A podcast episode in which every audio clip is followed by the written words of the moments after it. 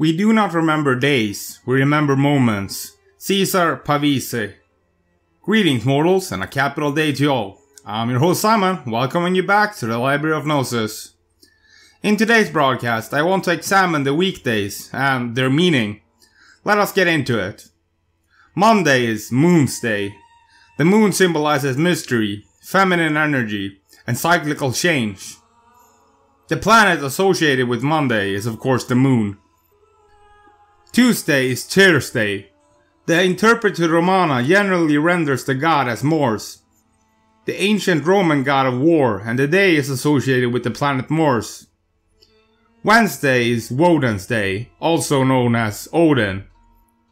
The source of most surviving information about him associates him with wisdom, healing, death, royalty, the gallows, knowledge, war, battle, victory, sorcery, poetry, frenzy, and the runic alphabet. Wednesday was called Dies Mercurii by the Romans, and the day is associated with the planet Mercury. Thursday is Thor's Day.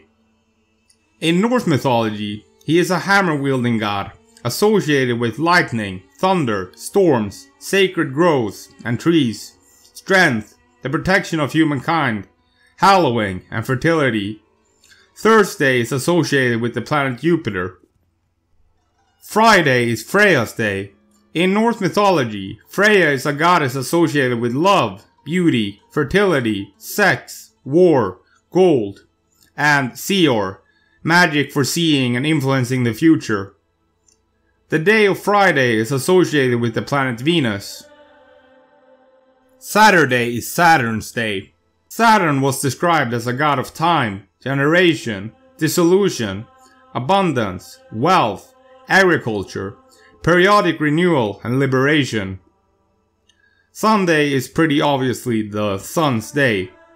The sun symbolizes life, energy, positivity, clarity, confidence, enlightenment, divine wisdom, control, authority, dominion, healing, and the divine. The planet associated with Sunday is, of course, the sun. Did you know that the week used to start with Sunday? I know this because Wednesday used to be in the middle of the week, the fourth day, because Odin is a god of balance. See my video on Odin being the Norse Hermes.